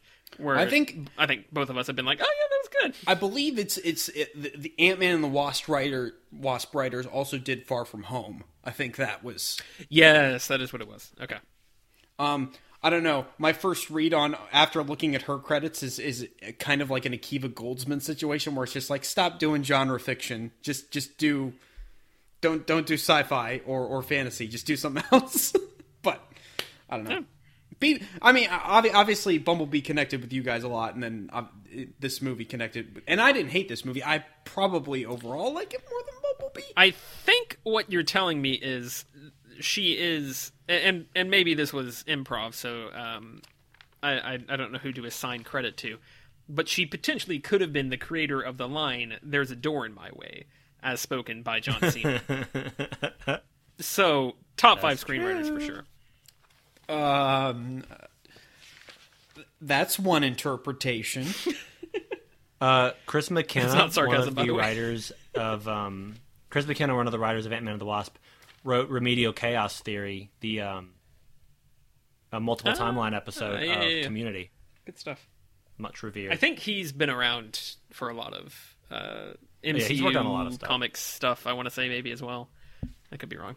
Um, yeah, busy guy. the, the- Marvel just has this like random stable of, of dudes they just pull out for, for various projects and TV shows and movies that they're just like, hey, you you've done some comics, do a movie, and then they're like, hey, you've done some movies, do a comic. I don't know. They just kind of toss them around. Um, yeah, I'm Great. giving I'm giving whatever uh, funny name Britton can can come up with for this movie. Uh, I'm giving it a C. Are you talking about uh, Birds of Prey? Cultural learnings of Gotham make benefit glorious nation of DC extended universe. I thought you were going to say Snyder Stan. Um, yeah, I'm giving it a C, which I believe is the same that I've given both Aquaman and Wonder Woman. Um, that that's why I said the best that the DC movies have been able to bring themselves to is mediocrity. can you remind me my Wonder Woman and Aquaman scores? Sure. Let me let me track them down real quick. Um, I do think Shazam is the best of all the DCEU movies thus far. Although the filmmaking behind this one, I think, is the best overall. In terms of, I, I like the look, I I, like a lot of the casting, I like a lot of the acting, and I love the fight scenes. It's just fix these stories and the editing, please. Which, Yeah. in I- Warner I Brothers' case, maybe stop trying to fix the editing and just let it be a movie. right. Yeah. Um. So Wonder especially if they if they oh, like invaded Cathy. what was that? I was thinking, especially if like they were taking some control away from Cathy Yan. Right. Like that's frustrating. Um, I gave Wonder Woman a C, and you gave it a B plus. And then You being me. What You being me. did I did I get get that wrong? Okay, sure. No, you you said you, and I don't. We're it's Yes. We don't. No, he, he we're not in the same style. room anymore. Oh, no, Br- Britton Britton doesn't have a score on Wonder Woman. He wasn't there for that episode. Okay. Okay. Yeah, I don't see art film. Um, and Aquaman, like I said, I gave it a C. And I, I, if I remember correctly, that was a running gag where I said that for like five episodes Yes. in a row. I'm semi proud of that. Um, It's a little thing. and then both of y'all gave Aquaman a C plus. What about Shazam? Last. Uh, let's see. Where when did we review Shazam? Okay, there we go. All right, I gave Shazam a B. You gave it an A minus, and Britton gave it an A. All right, I'm gonna I'm gonna we're we're restructuring here. Oh we're my doing god! some we're doing com- some construction. oh Um, my god! I I'm I'm knocking both Wonder Woman and Shazam down half a peg, and I'm putting Birds of Prey at, Prey at B plus. So Shazam at B plus, Birds of Prey at B plus, and Wonder Woman at B. Hold on, hold on, hold on, hold on. Final answer. Hold on. Alex Oh, Trebek. oh my god. So Birds of Prey B plus. We're working backwards here. Shazam, you, you're saying B plus now? Yes. Okay. Oh my god. And then Wonder Woman uh, B. Yes. I'm calling this the great correcting of uh, being shocked that the DCU made a good movie. I thought you were going to say the great DCEU correcting of 2020. I mean, that's It's it's not it's not that the Snyder cut is coming out next year. It's that Tyler is correcting his grades. yes. Um, this is the Tyler cut of my grades for the DCU. I do. Th- I think Birds of Prey is my my favorite overall. Um, I this one just has like so much more heart than any of them except maybe Shazam and Aquaman. Um, Wonder Woman obviously has has some great moments, struggles a lot I think in other places. Uh, I don't know. I, I this is the one that feels the most to me like, oh, this is a movie I enjoy, not a movie that I am proud of for being a thing that exists within this just pile of trash. So Yeah. Britton? Uh, I'll do B plus as well. Sure. I, I I think you hit the nail on the head there, Alex. I think the filmmaking is stronger, but Shazam is a stronger like entity as a film. Sure. like I, I could point out categories at an awards show that I would be, you know be happy to see Birds of Prey in. But I don't know. Not that I'm saying like Birds of Prey should win a ton of Oscars, but I'm saying I can pick out elements like that I like, and Shazam is like, I like the whole thing. they did a good movie. I will say I uh, I think this movie might be if I'm if I'm tabulating here correctly. Oh no, this it would be a tie. I was gonna say this movie would be the um, balancing of the scales in terms of terrible movies to at least okay movies in the DCU. Um, because you've got if uh, I think we're all relatively on the same page here. Man of Steel, BVS, Justice League, and Suicide Squad versus Wonder Woman, Aquaman, Shazam, and Birds of Prey. We have Oh we've yeah. finally at least caught up to the mistakes. If you of the if you want to DCU. cheat, we'll throw in Joker. that's true. there we go. Boom, they did it. What um, a- a- as of this uh recording, what DCEU movies are coming up? I know Wonder Woman 1984. Yeah. But are there any others that are full on confirmed? Because they keep threatening a Flash movie, but they never actually. It's, so, so really, it's it's it's it's four big projects right now. One of which is the Batman movie with Robert Pattinson, which is completely unrelated as far as we know. okay. Okay, Who knows? we got the Suicide Squad with James Gunn, which is Right, a okay. soft Yeah. sequel reboot thing. It's got Margot Robbie and Jai Courtney in it, so Yeah. yeah. Um, we've got the Snyder Cut, obviously, and then we've got Wonder Woman 1984. And then I think they are still trying to do Black Adam and Shazam too, but those aren't haven't actually started production. Flash Yeah. is one. I think it's had five release dates at this point right. um, announced. a couple of different directors. Um, yeah. Several directors. Uh, I believe there's controversy with Ezra Miller. I, I don't actually I know the so. details of that. I just heard something has gone horribly wrong. Um, Yeah, he may be abused a fan. Don't worry about it. Moving on. okay. Yeah. So I mean, worry about it if it happens. yeah, you I mean, You know what I mean. do worry about it Yeah. for the context of this discussion. Um, Yes. basically that that is probably dead in the water. It's it's just constantly getting shoved back, and at some point, I think they're going to give up on it. Well, guess it's time to finally make that Amethyst movie I've always Sure. wanted. Oh, I guess Ava DuVernay is still doing the New Gods. I think. Really? But who knows if that's actually connected to any of these at all, given that the Snyder Cut is actually using Darkseid? So, I don't know. Sure. Hmm. Huh. Really, it is instead of Steppenwolf. Well, the original. So the idea is that originally Justice League was going to just have Darkseid be the villain, and then I think Warner Brothers tried to push it into two movies, and then that's how we got Steppenwolf as like the mini boss. There, I think the idea now okay. is that they're both going to be in the Snyder Cut. Gotcha. What I'm hoping is that at the very like mid credits, you see Darkseid. It's Darkseid, but it's actually with Thanos' first appearance with Darkseid's face like hovering over it, and he's like, "I guess I'll do it myself." But it's Zack Snyder just like making his voice real deep. It's just all of Thanos' dialogue from Infinity War and Endgame. exactly. It's just, it's always Thanos, but they just hover Darkseid's face over it. Uh, funny stuff. I mean, is that so much worse than the mustache removal? Is it that much worse? I don't. I haven't seen the film. I've seen it twice. Woo. Just, just, just, just remember when, when the when the Ra is weighing your soul against a feather. Just That's gonna be. It's gonna be the that. tipping point. Oh, you gave you gave two payments to Warner Brothers for to Justice see Justice League, Ugh. and yet uh, zero, zero for Gods of Egypt. I don't know how to count that. um, I haven't watched a lot of movies recently because I've been watching Glow on Netflix, but I did watch a movie I'm, I'll recommend.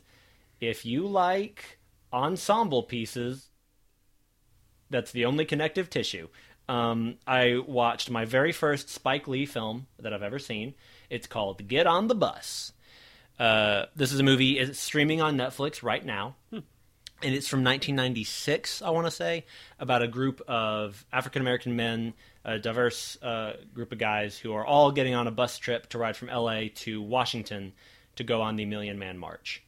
It is structurally speaking, it's essentially a group of actors having conversations, but the dialogue is so rich and they talk about so many different topics, obviously, many of them centering around race, but it's so interesting to watch and to listen to, and it manages to like.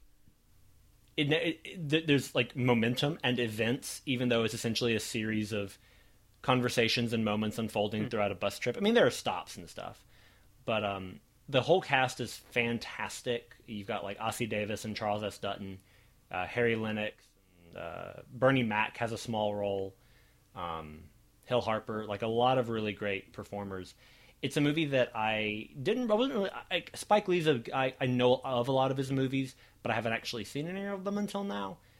Um, but Get on the Bus I wasn't really familiar with, but I'm really glad that I watched it. I just found it a really interesting because I'm, I'm I wasn't very familiar with the Million Man March and Louis Farrakhan, but I just found it a really interesting, a lot of interesting perspectives on on issues of the day and of now, and also just it's I like watching actors be good actors at each other, and this movie has that in droves. So get on the bus on Netflix.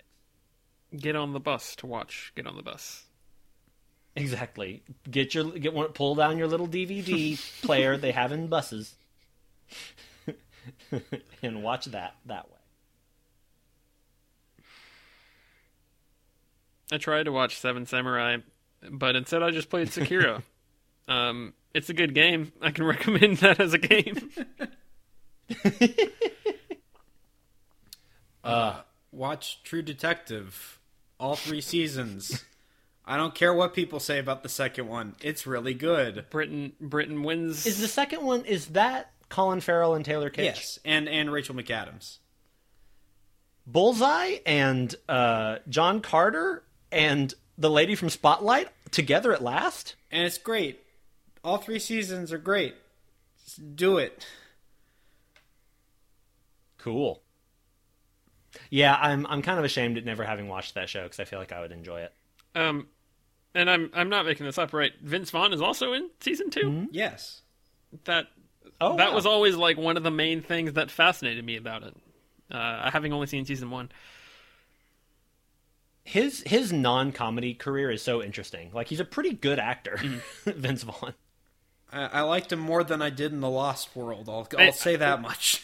We've probably made this joke before, but when is uh, Kevin James going to get his like prestige performance? Because I feel like all of Adam Sandler's Well- crew is very much like, oh, they can actually do things.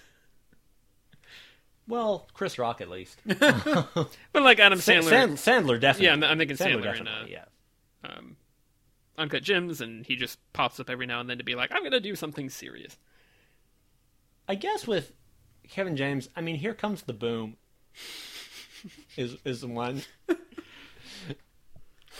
that was kind of his his Joker. Can we get a Can we get a Kevin James Churchill biopic? I want it. The dark the darkest hour two. I really like the idea E- e- of making a biopic where you have to recast the character for the sequel because it's like less. The budget's re- not as high. Prime Minister, we didn't actually get the Nazis good enough. Well, then, then here comes the boom, and then all the animals from Zookeeper are there.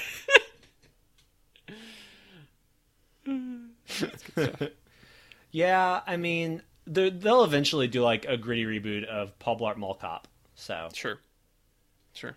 that'll work. Where he, where it'll be like Creed, where he's like a wizened old Paul Blart See, I was gonna say it's like Logan. training, He's he's got a just Paul Blart dragging his Segway across It's the it's West. just called Blart.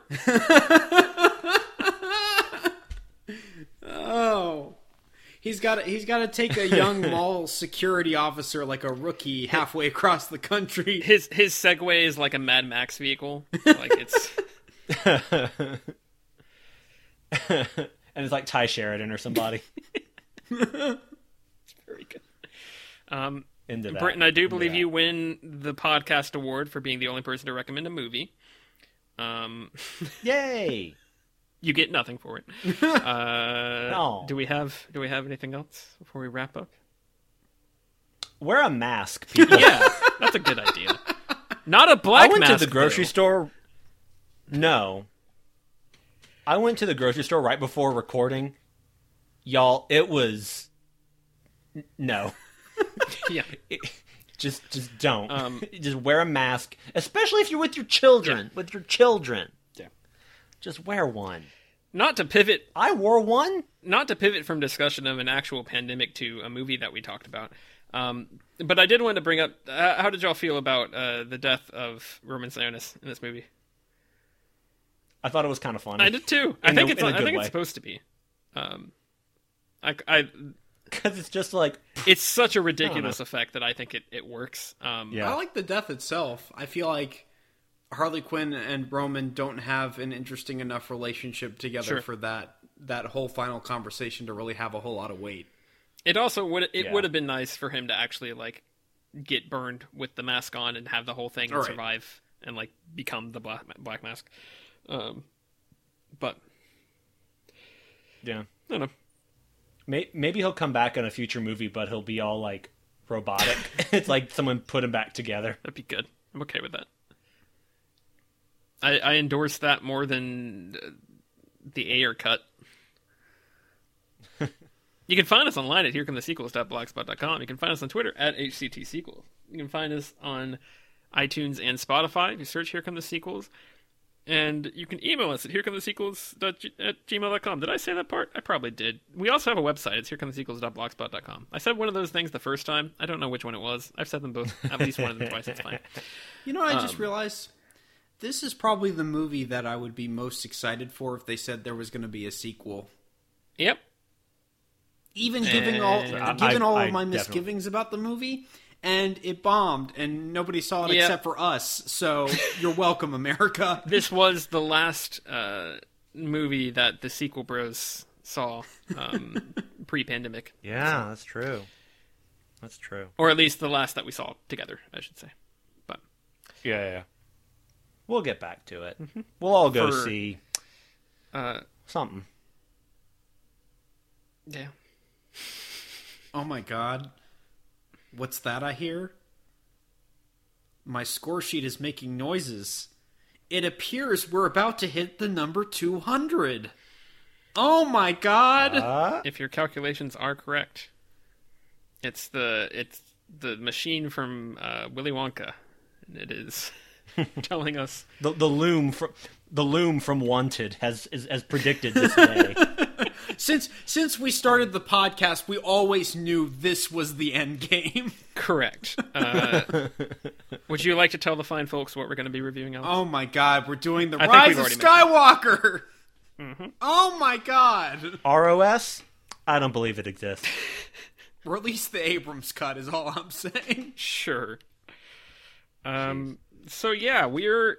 Uh, I was gonna say excited, but that's probably not true. um, Yeah, I haven't seen it. it so. is a movie. I'm excited because once I finish it, that means I'll get to watch the finale of The Mandalorian. there you go. So I'm excited about that. No promises. There will not be bonus again. Mandalorian coverage in the next episode. Yeah, it might be my my, my safety. Yep. We're uh, we're we're wrapping up Star Wars. We might talk a little bit about the Mandalorian, and then we never have to talk about it again At least until until Make a Star Wars movie in Mandalorian season years. two. yeah. it's all built up to this moment, gentlemen. Are you with me? we are uh, deciding that uh, our years-long uh, franchise uh, has actually always planned to land on this moment. Um, Right. so This is the end of the movie Walker saga. E- Ever since I first stood out and looked up at the twin suns that were Tyler and Alex and said, "One day, one day, I'll get out of out of this podcastless wasteland I'm in."